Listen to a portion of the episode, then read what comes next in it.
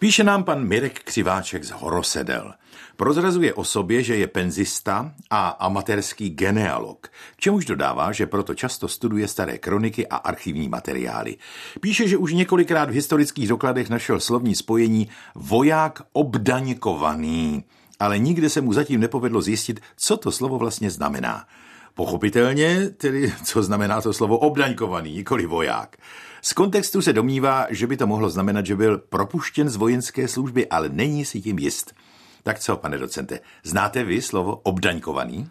No v mé aktivní slovní zásobě to slovo rozhodně není, ale na druhou stranu myslím, že pro kohokoliv, kdo ovládá Němčinu a také ví něco o různých německých dialektech... Počkejte, pane docente, nejsou všichni lidé jazykověci a málo kdo z nás je taky doma v německých dialektech, ale zrovna tohle slovo se tam asi nevyskytuje, ne? No tak slovo obdaňkovaný neznamená v Němčině samozřejmě nic. Němčina takové slovo nemá, už proto ne, že v ní není hláska ň. Tak to naši posluchači nějak vytušili. Ale znamená to, že české slovo obdaňkovaný vzniklo z nějakého německého? Tedy pokud to slovo je vůbec možné pokládat za české. Ano, to určitě možné je. Stejně samozřejmě to není slovo z prestižní spisovné češtiny ale na druhou stranu na něm vidíme českou slovesnou příponu ova, která je stejná jako ve slovesech kupovat, pracovat. No ale obdaňkovaný přece není sloveso, tak proč tu mluvíme o slovesné příponě? Protože je to, jak jste si správně všiml, přídavné jméno, ostatně má i typické zakončení na ní, ale právě na tomto zakončení je vidět to, na co se ptáte. Je to sice přídavné jméno, ale přídavné jméno odvozené od slovesa. Takže máme v češtině i sloveso obdaňkovat? No, dnes už ho asi nemáme, ale řekněme, že v lidové mluvě 17., 18., 19. století jsme takové sloveso měli. No, a co tedy znamenalo? A jak vzniklo? Tak nejdřív k tomu, jak slovo obdaňkovaný vzniklo. Dnešní Němčina má sloveso danken. Což znamená samozřejmě děkovat. Přesně tak. A dále má příbuzné sloveso abdanken, tedy s ab na začátku, které znamená rezignovat, vzdát se úřadu. Tenhle význam je už ale trochu změněný proti tomu, co to sloveso znamenalo v raném novověku.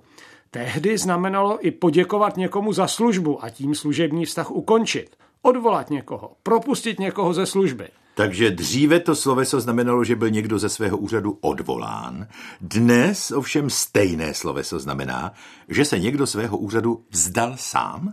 Ano, je to trochu překvapivé, ale tenhle vývoj vedl přes zvratnou formu toho slovesa. Kdybychom to přeložili do češtiny, tak to bylo něco jako nejdříve odvolat někoho, pak odvolat sebe, čili vzdát se funkce, což je ta výrazná změna ve významu, o které hovoříte, a nakonec formální ztráta toho sebe či se při zachování významu, zdání se úřadu. No, ale pojďme zpátky k češtině, i když v tomhle případě to ani není tak moc rozdíl, až snad na to O či A na začátku.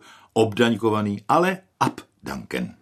Jenže v tomto případě, a teď přijdou tak říkajíc kectit a fakta o dialektech Němčiny, není ten rozdíl ani mezi tím abdanken a obdaňkovaný. Rakouská lidová výslovnost spisovného německého A na začátku slova je totiž často O. Tak třeba německé slovo Arbeit. Takže česky práce. Ve Vídni málo kdy zaslechnete vyslovené jinak než Arbeit. A zrovna tak se v rakouštině, pokud takové označení mohu použít, neřekne abdanken, ale obdanken. No, ke kterému se v podstatě jen přidalo české zakončení a vzniklo české obdaňkovaný, které pak zcela ve shodě s německým významem znamená, tak jak se taky pan Křiváček domývá, propuštěný.